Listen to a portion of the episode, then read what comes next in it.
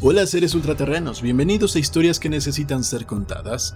Gracias a todos aquellos que escuchan, comparten y comentan este podcast. La mágica labor de su parte es lo que un día logrará que nos apoderemos de los oscuros secretos de al Red. Para quienes vienen de Evox, Spotify o cualquier plataforma para escuchar, los invito a que además de suscribirse en estos sitios, se suscriban a través de youtube.com diagonal Ernesto H. de la Vega. También pueden unirse a nuestra pequeña comunidad, el grupo de Facebook, Club del Unicornio, y sobre todo, los invito a que me manden historias, historias de cualquier género, historias que como lo dice el nombre, necesitan ser contadas. Hoy presentamos La tumba. Sedibus ut saltem, placidis in morte quiescam, Virgilio. Al abordar las circunstancias que han provocado mi reclusión en este asilo para enfermos mentales, soy consciente de que mi actual situación provocará las lógicas reservas acerca de la autenticidad de mi relato es una desgracia que el común de la humanidad sea demasiado estrecha de miras para sopesar con calma e inteligencia ciertos fenómenos aislados que subyacen más allá de la experiencia común, y que son vistos y sentidos tan solo por algunas personas psíquicamente sensibles. Los hombres de más amplio intelecto saben que no existe una verdadera distinción entre lo real y lo irreal, que todas las cosas aparecen tal como son tan solo en virtud de los frágiles sentidos físicos y mentales mediante los que percibimos. Pero el prosaico materialismo de la mayoría tacha de locuras a los destellos de clarividencia que traspasan el vulgar velo del empirismo chabacano. Mi nombre es Herbas, Herbas Dudley, y desde mi más tierna infancia he sido un soñador y un visionario, lo bastante adinerado como para no necesitar trabajar, y temperamentalmente negado para los estudios formales y el trato social a mis iguales. Viví siempre en esferas alejadas del mundo real, pasando mi juventud y adolescencia entre libros antiguos y poco conocidos,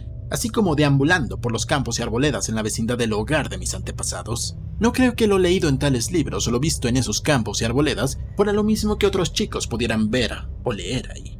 Pero de tales cosas debo hablar poco, ya que explayarme sobre ellas no haría sino confirmar esas infamias despiadadas acerca de mi inteligencia, que a veces oigo susurrar a los esquivos enfermeros que me rodean será mejor para mí que me ciña los sucesos sin entrar o analizar las causas. Ya he dicho que vivía apartado del mundo real, aunque no que viviera solo.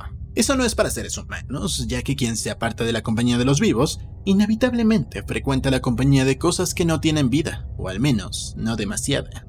Cerca de mi casa existe una curiosa hondonada boscosa en cuyas profundidades umbrías pasaba la mayor parte del tiempo leyendo, pensando y soñando, en sus musgosas laderas tuvieron lugar mis primeros pasos infantiles y en torno a sus robles grotescamente nudosos se entretejieron mis primeras fantasías de adolescencia.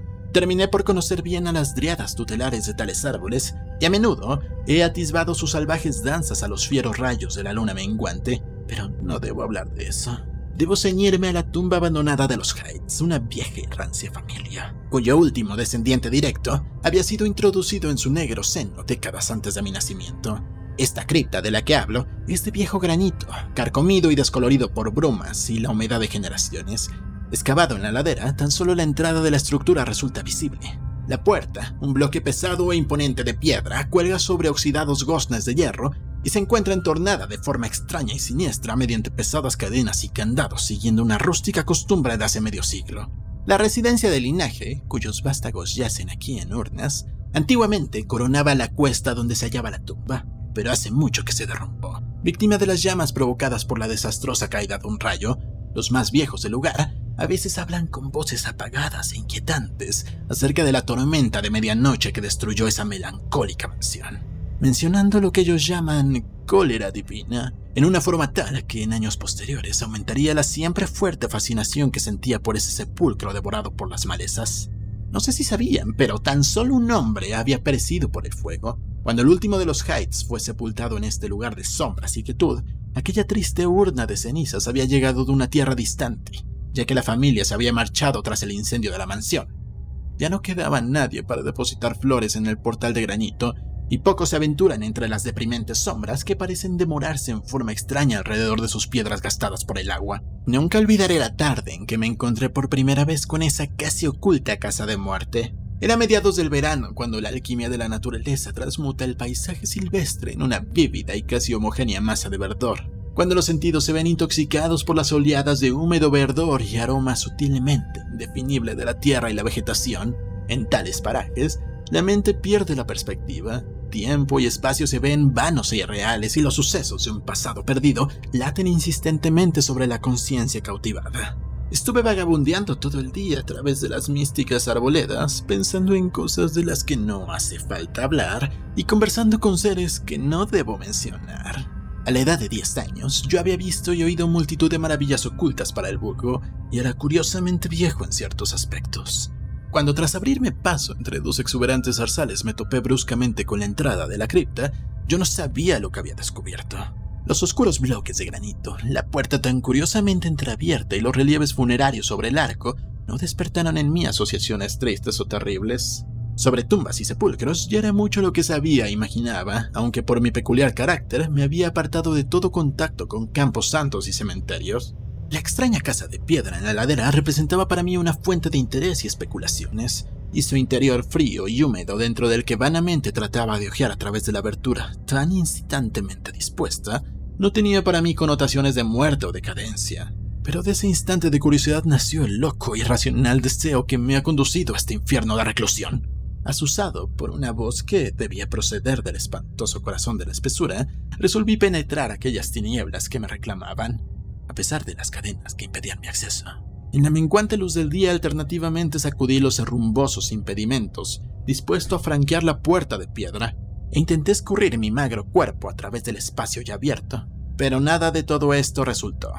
Tras la curiosidad del principio, ahora me encontraba frenético, y cuando en el crepúsculo que avanzaba volví a casa, había jurado al centenar de dioses del bosque que a cualquier precio, algún día me abriría paso hasta las oscuras y heladas profundidades que parecían reclamarme. El médico de barba gris que acude cada día a mi cuarto dijo una vez a un visitante que tal decisión representaba el comienzo de una penosa monomanía, pero esperaré a que hayan sabido todo para que ustedes tengan un juicio final.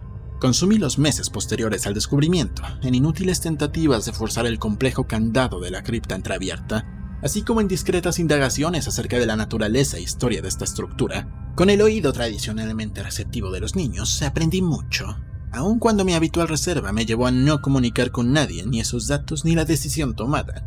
Quizás debería mencionar que no me sorprendí ni me aterré al conocer la naturaleza de la cripta. Mis originales ideas acerca de la vida y muerte me habían llevado a asociar de alguna vaga forma la fría arcilla y el cuerpo animado, y sentí que esa grande y siniestra familia de la mansión incendiada estaba en algún modo presente en el pétreo recinto que yo trataba de explorar.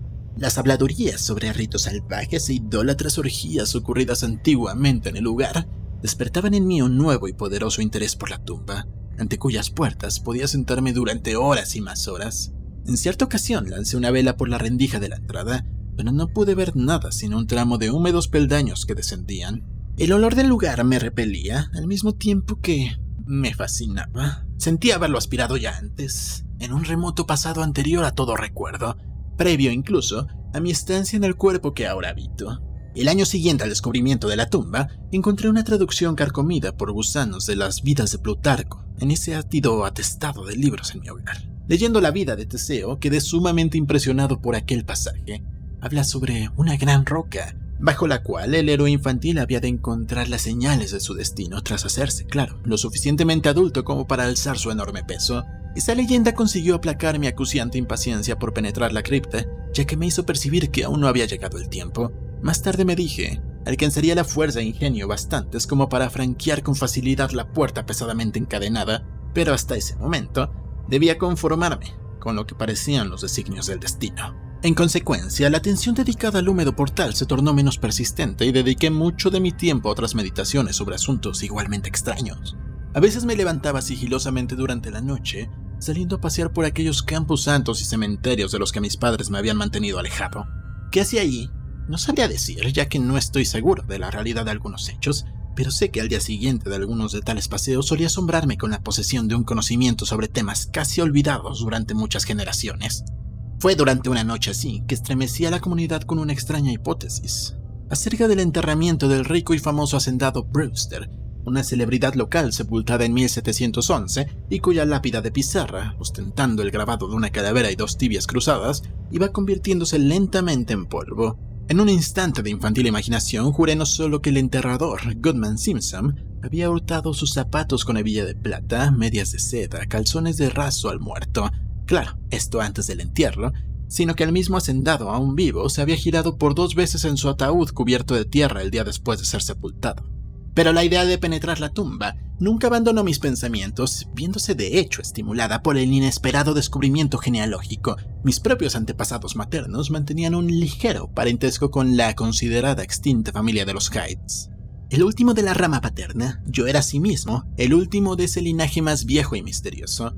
Comencé a considerar esa tumba como y esperar con ansiedad mi futuro, esperando el momento en que pudiera traspasar la puerta de piedra y descender a la oscuridad por aquellos viscosos peldaños de piedra. Adquirí el hábito de escuchar con gran atención junto al portal entornado, eligiendo para curiosa vigilia mis horas preferidas, en la quietud de la medianoche. Al alcanzar la edad adulta, había abierto un pequeño claro en la espesura ante la fachada cubierta de moho de la ladera, permitiendo a la vegetación adyacente circundar y cubrir aquel espacio a semejanza de un selvático enramado. Tal enramado era mi templo, la puerta arrojada del santuario, y aquí yacía tendido en el musgo del suelo, sumido en extraños pensamientos y enroñando sueños extraños. La noche de la primera revelación hacía bochorno Debí quedarme dormido a causa del cansancio, ya que tuve la clara sensación de despertar al oír las voces. Dudo de mencionar sus tonos y acentos, de su cualidad no quiero ni hablar, pero puedo decir que había extraordinarias diferencias en su vocabulario, pronunciación y en la construcción de frases. Cada matiz del dialecto de Nueva Inglaterra, desde las grotescas sílabas de los colonos puritanos a la retórica precisa de 50 años atrás. Ambas parecían hallarse representadas en aquel sombrío coloquio, aunque solo más tarde caí en la cuenta. En ese instante, de hecho, mi atención estaba distraído con otro fenómeno, un suceso tan fugaz que no podría jurar que haya sucedido realmente. Apenas creí estar despierto cuando una luz se apagó apresuradamente dentro del hondo sepulcro.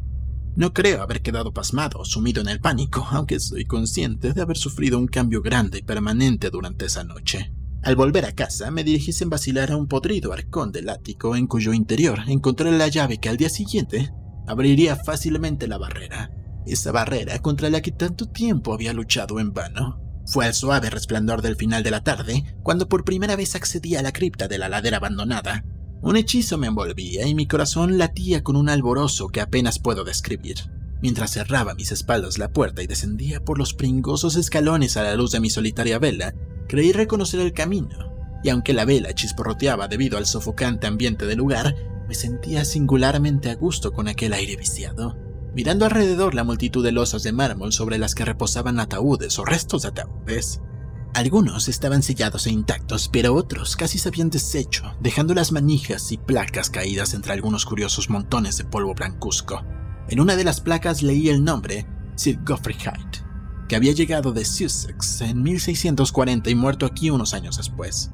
En un llamativo nicho había un ataúd bastante bien conservado y vacío, me hizo sonreír y a la vez estremecer. Un extraño impulso me llevó a encaramarme a la amplia losa, apagar la vela y yacer dentro de la caja desocupada. Con la luz gris del alba, salí dando tumbos de la cripta y aseguré la cadena de la puerta a mi espalda. Ya no era un joven, aun cuando tan solo 21 inviernos habían pasado por mi envoltura corporal. Los aldeanos más madrugadores que alcanzaron a presenciar mi vuelta a casa me contemplaron atónitos, asombrados de los signos de juerga tormentosa visibles en alguien cuya vida era tenida por sobria y solitaria. No me mostré ante mis padres hasta después de un largo y reparador sueño. En adelante, frecuenté cada noche la tumba, viendo, escuchando y realizando actos que jamás debo revelar. Mi forma de hablar, ¿eh? siempre susceptible de las influencias inmediatas, fue la primera en sucumbir al cambio y la súbita aparición de arcaicismos en mi habla fue pronto advertida. Más tarde mi conducta se tiñó de extraño valor y temeridad, hasta el punto que inconscientemente comencé a adoptar la actitud de un hombre de mundo, a pesar de mi reclusión de por vida. Mi anteriormente silenciosa lengua se tornó voluble con la gracia fácil de Chesterfield o el cinismo ateo de Rochester. Mostraba una curiosa erudición completamente alejada de los saberes fantásticos y monacales de los que me había empapado en mi juventud y cubría las hojas de guarda de mis libros con fáciles e improvisados epigramas que tenían influencias de Guy Prior y los más vivos de los burlones y poetas augustos.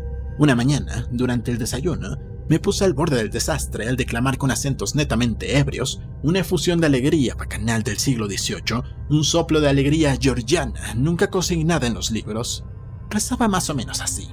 Acudid acá, mozos, con vuestras jarras de cerveza y beber por el presente antes de que se esfume apilar en vuestro plato una montaña de carne, pues el comer y el beber nos brinda alivio, Así que colmad vuestros vasos ya que la vida pronto pasará. Cuando estéis muertos no brindaréis a la salud del rey o de vuestra chica. Anacronte tenía la nariz roja según cuentan, pero que es una nariz colorada a cambio de estar alegre y vivaz. Dios me valga, mejor rojo como estoy aquí que blanco como lirio y muerto medio año. Así que vete, mi dama, ven y dame un beso.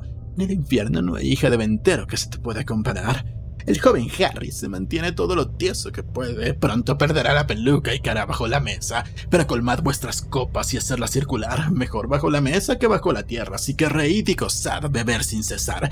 Bajo seis pies de tierra no será tan fácil al disfrutar, el viejo me confunde, apenas puedo andar. Maldito sea si puedo tenerme en pie o hablar. Aquí posadero manda Betty por una silla.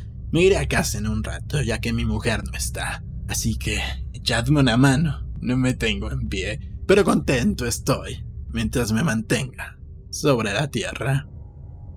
Por esa época comencé a albergar mi actual miedo al fuego y las tormentas.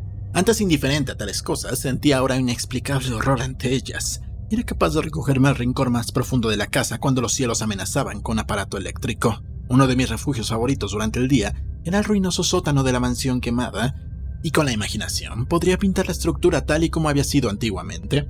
En cierta ocasión asusté a un aldeano conduciéndolo en secreto a un sombrío subsótano cuya existencia me parecía conocer a pesar del hecho de que había permanecido desconocido y olvidado durante muchas generaciones. Al final, ocurrió lo que tanto había temido. Mis padres, alarmados por la alteración de ademanes y apariencia de su único hijo, comenzaron a ejercer sobre mis movimientos un discreto espionaje que amenazaba con conducirme al desastre.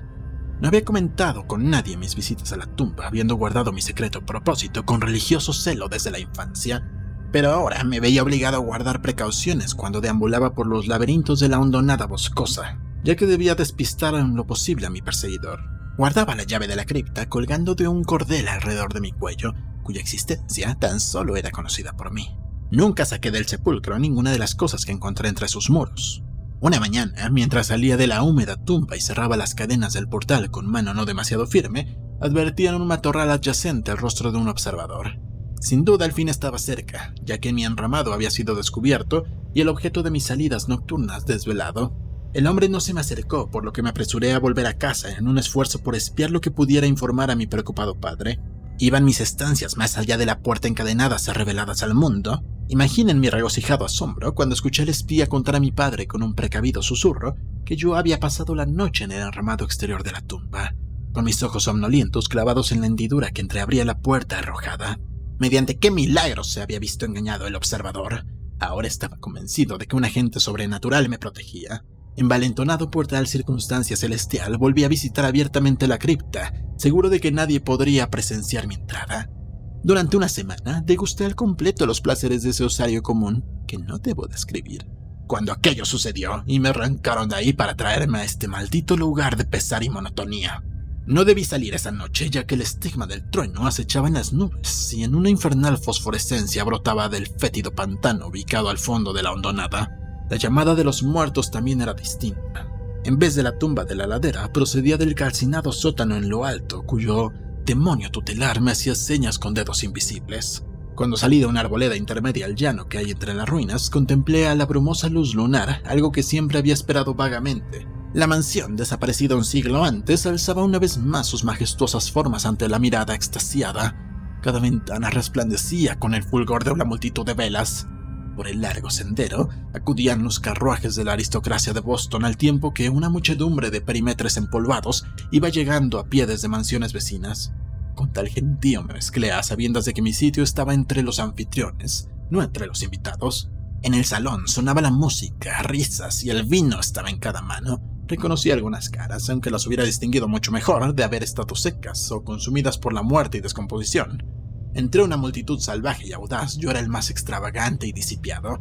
Alegres blasfemias brotaban a torrentes de mis labios y mis bruscos chascarrillos no respetaban la ley de Dios, el hombre o la naturaleza.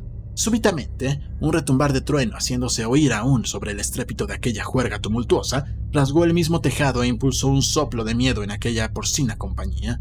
Rojas llamaradas y tremendas ráfagas de calor envolvieron la casa y los co-celebrantes, aterrorizados por el descenso de una calamidad que parecía trascender los designios de la naturaleza ciega, todos huyeron vociferando en la noche. Tan solo quedé yo, atado a mi asiento por un terror mortal jamás sentido hasta entonces. y en ese instante un segundo horror tomó posesión de mi alma. Quemado vivo hasta ser reducido a cenizas, mi cuerpo disperso a los cuatro vientos, jamás podría yacer en la tumba de los Hyde. ¿Acaso no tenía derecho a descansar durante el resto de la eternidad entre los descendientes de Sir Geoffrey Hyde? Sí, reclamaría mi herencia de muerte aun cuando mi espíritu hubiera de buscar durante eras otra morada carnal. Una morada que la situase en aquella losa vacía del nicho de la cripta. Herbas Hyde nunca arrostraría el triste destino de Palinuro. Mientras el espejismo de la casa ardiente se desvanecía, me encontré gritando y debatiéndome como un loco entre los brazos de dos hombres, uno de los cuales era el espía que me había seguido a la tumba. La lluvia caía a raudales y sobre el horizonte sur había fogonazos de los relámpagos que acababan de pasar sobre nuestras cabezas. Mi padre, con el rostro surcado de pesar, no hacía gesto mientras yo le pedía voces que me dejara reposar en la tumba, advirtiendo con frecuencia a mis captores que me trataran con toda la delicadeza posible. Un círculo oscurecido en el suelo del arruinado sótano indicaba un violento golpe de los cielos y en esa parte un grupo de aldeanos curiosos con linternas indagaban en una pequeña caja de antigua factura que la caída del rayo había florado a la luz. Cesando en mis inútiles y ahora sin objeto forcejeos, observé a los espectadores mientras examinaban el hallazgo, y se me permitió participar de su descubrimiento. La caja, cuyos cerrojos habían sido rotos por el golpe que la habían desenterrado, Contenía multitud de documentos y objetos de valor, pero yo tan solo tenía ojos para una cosa. Era la miniatura de porcelana de un joven con una elegante peluca de rizo sostentando las iniciales JH. El rostro era tal como yo me veía, de suerte que bien pudiera haber estado contemplando un espejo. Al día siguiente me trajeron a este cuarto con barrotes en la ventana, pero me he mantenido al tanto de ciertas cosas, merced a un sirviente no muy espabilado y ya de edad, por quien sentí gran cariño durante la infancia y quien, al igual que yo, ama los cementerios. Lo que me he atrevido a contar de mis experiencias dentro de la cripta tan solo me ha brindado sonrisas conmiserativas. Mi padre, que me visita a menudo, dice que no he traspasado el portal encadenado y jura que el herrumboso cerrojo, cuando él lo examinó, no daba muestras de haber sido tocado en 50 años. Incluso afirma que todo el pueblo conocía mis viajes a la tumba y que con frecuencia me observaban durmiendo en el enramado exterior a la espantosa fachada, los ojos entreabiertos y fijos en el resquicio que conduce al interior. Contra tales afirmaciones carezco de pruebas, ya que mi llave se perdió durante la lucha en esa noche de horror. Las extrañas cosas del pasado que aprendí durante aquellos encuentros nocturnos con los muertos son atribuidos al fruto de mi codicioso e incesante ojear de viejos volúmenes de la biblioteca familiar de no haber sido por mi viejo criado, Hiram. A estas alturas yo mismo estaría bastante convencido de mi propia locura. Pero Hiram, fiel hasta el final, ha tenido fe en mí y ha provocado lo que me lleva a publicar al menos esta parte de mi historia. Hace una semana forzó el cerrojo que aseguraba la puerta de la tumba perpetuamente entornada y descendió con una linterna a las sombrías profundidades. En una losa, en el interior de un nicho, descubrió un ataúd viejo pero vacío, en cuya deslustrada placa reza esta simple palabra, Jarbas, en ese ataúd, en esa cripta, me ha prometido que seré sepultado. Esta historia empezó con una frase en latín, sedibus sut saltem placidis in morte quiescam, que la traducción más acertada sería algo como en un lugar placentero, cuando muera, me sea dado descansar. La obsesión de Gervas por una tumba, por llevar su último descanso hacia aquel mausoleo que parece llamarlo, y a la vez provocar en él los más extraños cambios. ¿Será cierta aquella clarividencia o será solo la influencia de los libros en la biblioteca familiar? Tal vez, de alguno de los libros malditos. Por el día de hoy es tiempo de terminar. Pueden apoyar este humilde podcast suscribiéndose en Evox, Spotify, YouTube o la plataforma de su preferencia pero recuerden siempre compartir el link en sus redes sociales. Si quieren convertirse en los salvadores de este podcast, pueden hacerlo donando un dólar, cinco dólares o la cantidad que a ustedes les plazca. Háganlo a través de mi sitio web, Patreon, PayPal, Evox, los links van a estar en la descripción. Para quienes quieran recibir algo, además de mis contenidos, pueden ir a la tiendita del momento y comprar unicornios en forma de playeras y tazas. Y para los que vienen de otras partes y no pueden comprar playeras y tazas, tal vez tengamos una opción pero habrá que ver si tienen interés. Claro, su apoyo servirá para poder llevar este podcast a sus últimas consecuencias. Bueno, suponiendo que alguien done. Esto es historias que necesitan ser contadas y estoy casi seguro que entre nosotros se encuentran los siguientes grandes autores de nuestra generación. Así que espero que me manden sus obras, sus anécdotas, cualquier historia de cualquier género. Mándenlas a historias.ernestodelavega.com y aquí vamos a darle voz. También pueden unirse a la comunidad a través del grupo de Facebook, el Club del Unicornio. Muchas gracias por haberme acompañado, nos vemos en el siguiente podcast. Yo soy Ernesto de la Vega.